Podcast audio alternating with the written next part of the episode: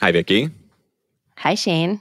What is the coolest thing that you've ever drawn, or or something you've made visually? I know that you're a visual artist. Um, Yeah. yeah. What have you done? Oh, um, hmm. I love to draw. I know. Like, I know. love, This is love to this draw. is this is a prompt just for you you. know. Oh, it's a, that's exciting.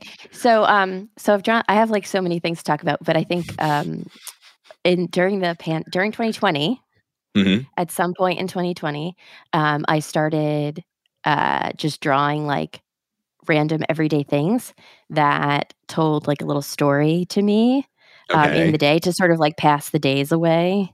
I would do a little watercolor illustration of like one day I did uh, my daughter's like new water bottle that I had gotten her, and one day I painted my um, like a really really old, pretty disgusting hat that my husband insists on keep wearing. Um, that he it's like our it's like from our college, right? okay. Um, so I have these like little illustrations that sort of like demonstrate 2020 as a year. Are there are there written descriptions associated with these, or these these just descriptions of in your mind? Some of them, I was posting them online for a little while and like writing little descriptions Is this um, before or after to go with them. quit IG? Oh, before. Okay. and then I quit for a while. Yes. So some of them are, on on IG, as you said, on Instagram. Um, but yeah, thanks, Shane. But um, but anyway, so like some of them, are, like one of them is like a little cookie that we made on Valentine's Day, and Oh. like things like that, and like a little roll of tape where we were, um, this blue roll of tape that we were using to just like hang everything all over the house, like every drawing that my daughter made, everything, like just we're, Basically, there was all painter's tape, so it doesn't rip the thing- paint off the wall. yeah, so I painted that like roll of tape. Um, so it's kind of almost like a diary. Oh, that's nice. Do you Yeah. do you still have all of these things somewhere? Are they Yes, still all I around your house? I got um no no, but I got like a um like a portfolio, like a plastic sheet book Okay. to keep them in. Do you know what I mean? I do know what you mean. Yeah. Yeah. Yeah. So lovely. Yeah. So that's I think the coolest for me thing I've ever drawn. It sounds very cool. Yeah. Are you you're not a, a visual artist? Are you a visual I'm not a visual artist. I will not be answering this question. okay. Oh boy. Got nothing. Science is fascinating. But don't just take my word for it. Join us as we hear stories from scientists for everyone. I'm Shane Hanlon, And I'm Vicky Thompson. and this is Third Pod from the Sun. So today my prompt was pretty straightforward and it relates fairly well to what we're actually going to be hearing in the interview. That's really, really surprising to me. right? to no one. No, to everyone. Surprising to everyone, including myself. Uh, Yeah. But yeah, so our interviewee, our guest today, uh, their job is to make cool stuff that NASA scientists do, make that work accessible to everyone, to non-science audiences, to peers, colleagues, etc. Specifically through visuals, uh, which Mm. I guess one could say that that's similar to what we do in an audio format. Brr, brr, brr, tooting your own horn. okay, fair enough. Uh, we shall just move on and get into the episode. Our interviewer was Ashley Hamer.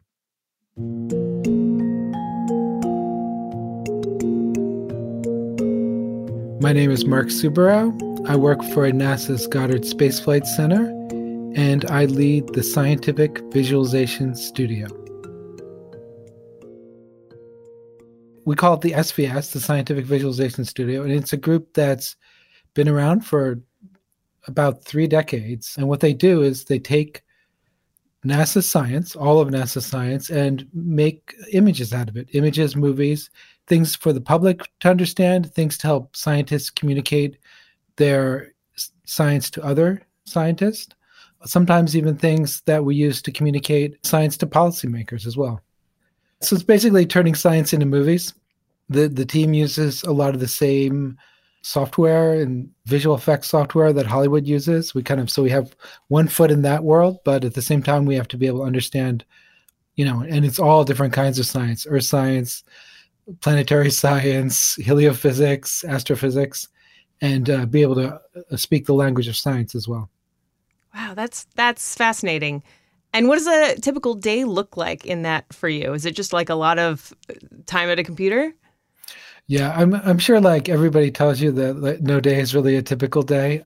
Yeah, I I think it's um there you know the when you're doing the actual work, yeah, it's it's time at a computer, it's writing code, it's iterating on look and feel. We also have um we have different clients. So if we're working on a particular product, say say I'm doing a visualization of methane that comes from wetlands across the world, I might be interacting with the scientists who uh, ran the models to determine that. Or we might be talking with a, a video producer about how we're going to package that visualization into other NASA communication products. Or maybe even someone on social media about, like, oh, can I make a version that looks good on Instagram or something like that? Awesome. That's great. I yeah, so interested. So many questions about this, but just to take a step back, what what drew you to science in the first place? Yeah, it's a good question. I think like my earliest memory of being attracted to science, I was quite young. You know, like maybe four years old, and it was it was watching TV. It was watching a, a science documentary on PBS, and I, I, have no idea what it was, but I remember seeing like a, an amoeba, and this idea that there was all of this like undiscovered world, you know, in a drop of water that you didn't know about. And that, and I think that was like the fundamental interest, and that kind of stuck in my mind.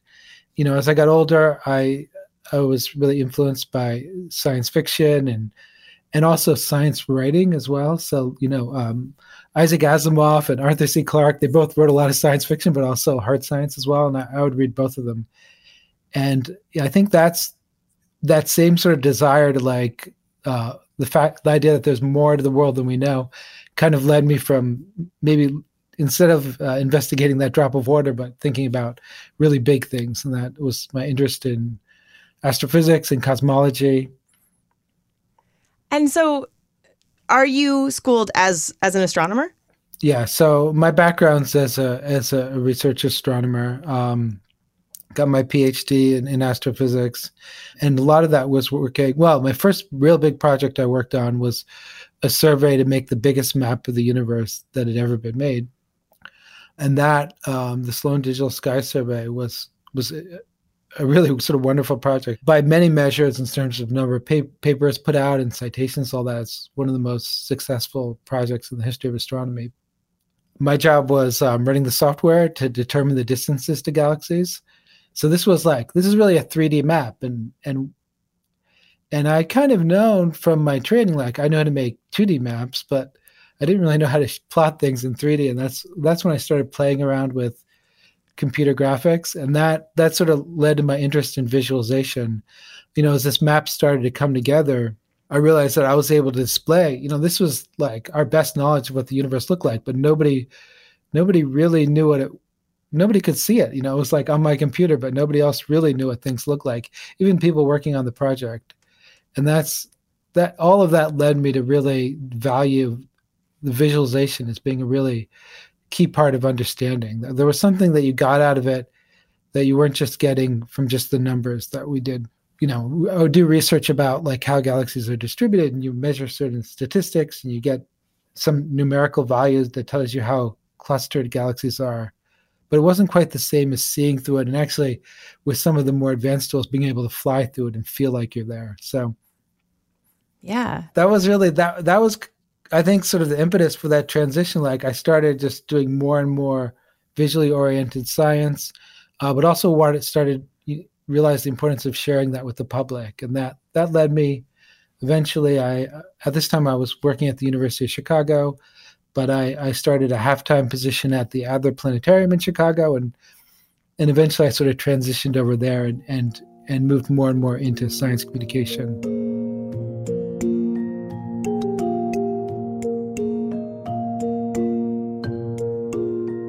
I got pretty enamored with the planetarium as a venue for that because if you're talking about large data sets, you're talking about this map that we built, this 3D map of the universe, seeing it in a planetarium is a completely different experience. When you're inside, you know, a 75 foot dome, seeing that data all around you, you can see those million galaxies. And it went from being like, I have a sense of what the structure is looking on my laptop, but in the dome flying through it, I, I like, it felt like a place. I could remember relationships better. It was, it was just a fascinating thing to explore.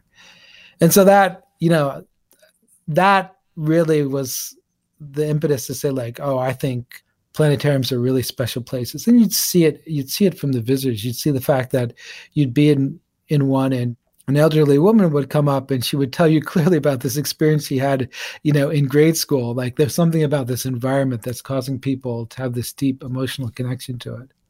Yeah, I feel like a lot of people would think that science visualization would be like an art. Uh, you would need an art background. Is there is there artistic like talent that you need for this? Are are you artistic? Do you consider yourself that? Yes, I mean I I, I wouldn't call myself an artist, but you're definitely at the realm where you're blending science and art. You at least uh, you it's important to have a good eye. Back when I was doing more hardcore research, I would I would take classes and paint watercolors and and do things like that. And then once I started working at the planetarium, I, I really stopped doing that. And and part of that was just because I was feeling like with this career and uh, and and doing the science visualization, I was sort of both sides of the brain were being activated and both skills are being used, and and uh, and that was really really a great thing about this career. Nice. So, do you have any people or things that served as your inspiration to get where you are?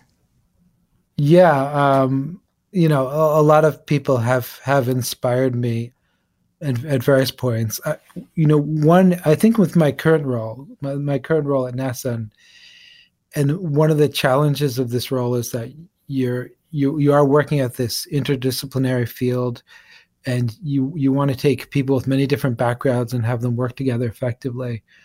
The person I, I think who did that the best was was Donna Cox at the University of Illinois, and she really pioneered this style of scientific visualization that that we do, a, a sort of cinematic style of science visualization, but also uh, she pioneered a way of working with an interdisciplinary team.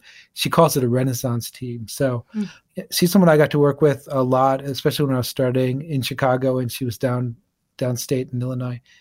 You know, is really uh, a model for how I want to build uh, build this group. That's that's really cool. What was the biggest hurdle or obstacle to you being where you are today? I kind of feel like that really the sort of outreach and research shouldn't be as separate as they are and, and trying to walk that line between being someone who does both as much as possible.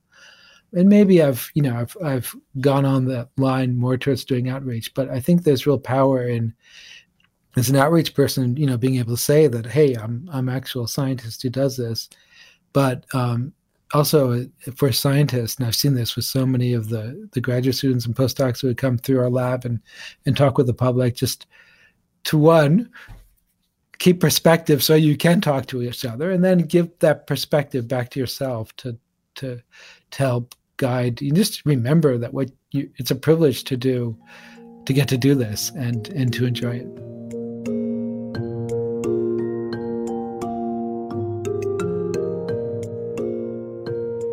Do you think that's the the main hurdle for scientists who try to communicate with the public? I mean, not everyone. I'm sure not everyone is is as good at it as as you are, and I've, I've definitely seen that. Do you think that's the main thing? Is like they just can't keep perspective? Yeah, I think it's it's about being able to widen that perspective. Uh, absolutely, we tell everybody like you know, avoid jargon, do this, do that, but they all have to do with the same thing. They have to do with the fact that you are too much in your sphere what I what I push back against is this idea that experts are not good communicators because mm. they forget these things. Well, only if they allow themselves to. I think what they need to be is very conscious, very conscious of of the language they use, of yeah, maybe they step back and, and, and put that a different way. When you actually talk to people and you talk to anyone who's interested enough to listen to you, which is already you know, like this, but people who are interested enough to listen to you, even if they don't know the terms, even if they might mix up some scales, I think you're almost always better giving people the benefit of the doubt. So you don't start, you don't assume knowledge, but you also you want to talk to people in a way that makes them makes them feel. I, I could put this a better way. I guess uh, what I'm trying to say is that like my the sort of kind of science communication I've I've always argued for is is one that kind of gives the public the benefit of the doubt. Respects their intelligence. Is that what you're looking for? Respects their intelligence. I mean, n- nobody nobody likes being talked down to. Yeah. And so like we sometimes can go too far in our effort, you know, not not to lose people in that we can talk down to people. And it's not the big concepts like the really big concepts are in many ways often the easier the easiest things to understand. I'll give an example from astronomy like so there are a couple things that people always ask about in astronomy. It's well it's black holes. Well black holes mm-hmm. are just cool and in the public imagination but interestingly a, a lot of it the topics people ask about are cosmological and like really big things like the origin and evolution of the universe which seem like really really advanced science and you might say to yourself, well, people don't understand how seasons work. Like, why, if they don't understand how the seasons work, why am I explaining to them about like redshift and the expansion of the universe? But if you actually stop and think about it, an expanding universe is an easier mental concept than how the seasons work, which is actually a lot of complex geometry, which is actually hard to piece together. It's just that it's it seems like it's simple because one's far removed from our experience and one is our, our everyday experience. But the reality is is that people, and now maybe pulling this back in the kind of visual work we do now, and and part of this comes from an insight one of my colleagues had early on, where he said that if I'm going to write a story uh, about something, I've got to write it at a fifth grade level. But I can show you imagery. I can show you a movie of what's happening that's at a graduate school level. Or actually, the movies that we make, because of the tools we use, we're going to be able to show that in a way that has more detail than the scientists often even knew existed. They'll see more than they they they knew about in their own data. And that's why I feel like visually that's the trick to get more complex information in. And we live in a world where the science behind how our planet is changing is complex science. Right? And there's no way around it. There's some simple overriding concepts. But as we really get into it, we're going to have to get beyond those, you know, simple ideas of like greenhouse gases and actually investigate, you know, like all the complex interactions that are going on as part of climate change. And how do we get the public to a point where they can actually understand and make decisions based on that? I think a, a tool for that is visualizations. It's interesting that you mentioned the seasons too, because that to me that seems like a concept that absolutely needs visualization to really understand. You know, whenever people are talking about it, they put their fists in the air and they're like, "This is the sun and this is the earth," and yeah. So it yeah, it's it's interesting to think about how many scientific concepts can be explained just through visualization.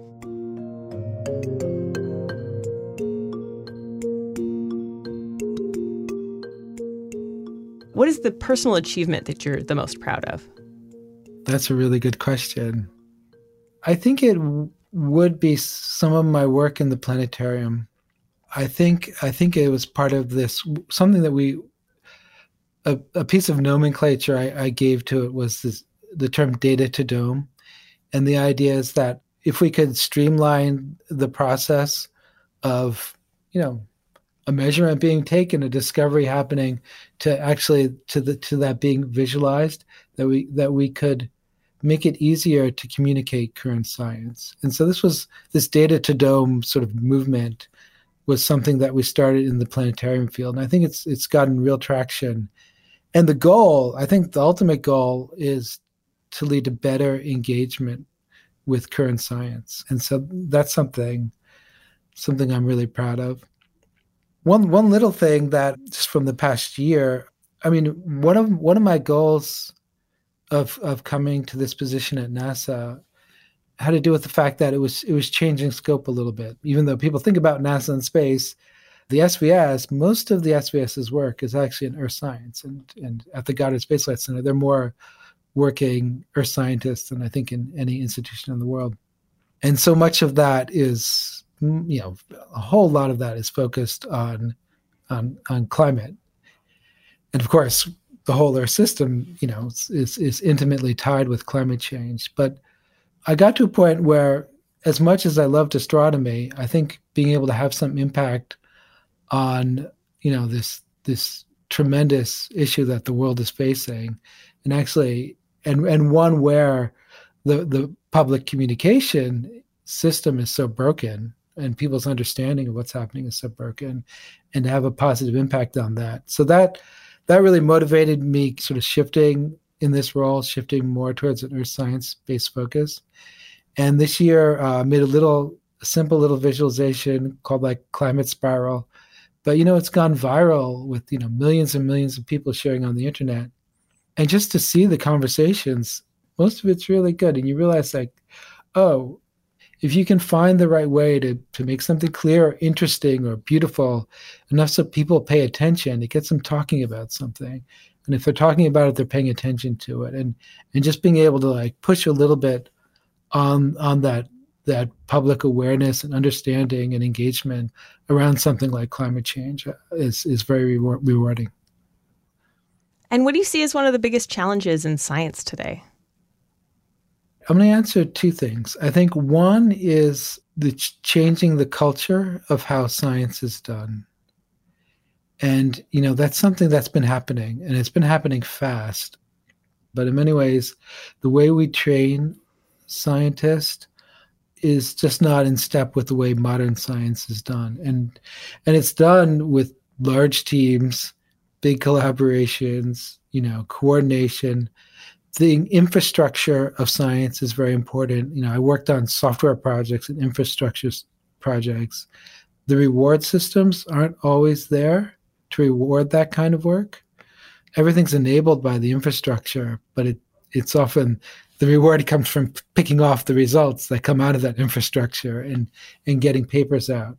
So I think like that sort of transformation in like how collaborations happen, how publishing happens, and and that integration of you know what we've been talking about for the most time is communication and making that communication fundamental part of science you know. Um, science isn't finished until it's communicated right?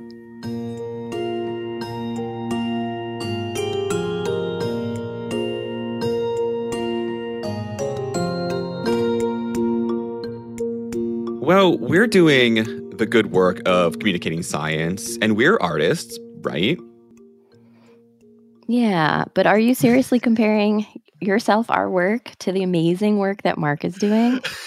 I mean, I I I was until I got that look from you that no one can actually see on the podcast. But but in all fairness, you are right. Uh, as a science communicator, I always talk about making science more accessible, and one way to do that is to communicate science through different media and mediums. Mm-hmm. Uh, and I want to thank Mark for the work that he does. And with that, that is all from Third Pod from the Sun. Special thanks to Ashley Hamer for conducting the interview and to NASA for sponsoring the series. This episode was produced by Jason Rodriguez and me, with audio engineering from Colin Warren and artwork by Karen Romano Young. We'd love to hear your thoughts. Please rate and review us, and you can find new episodes on your favorite podcasting app or at thirdpodfromthesun.com. Thanks all, and we'll see you next week.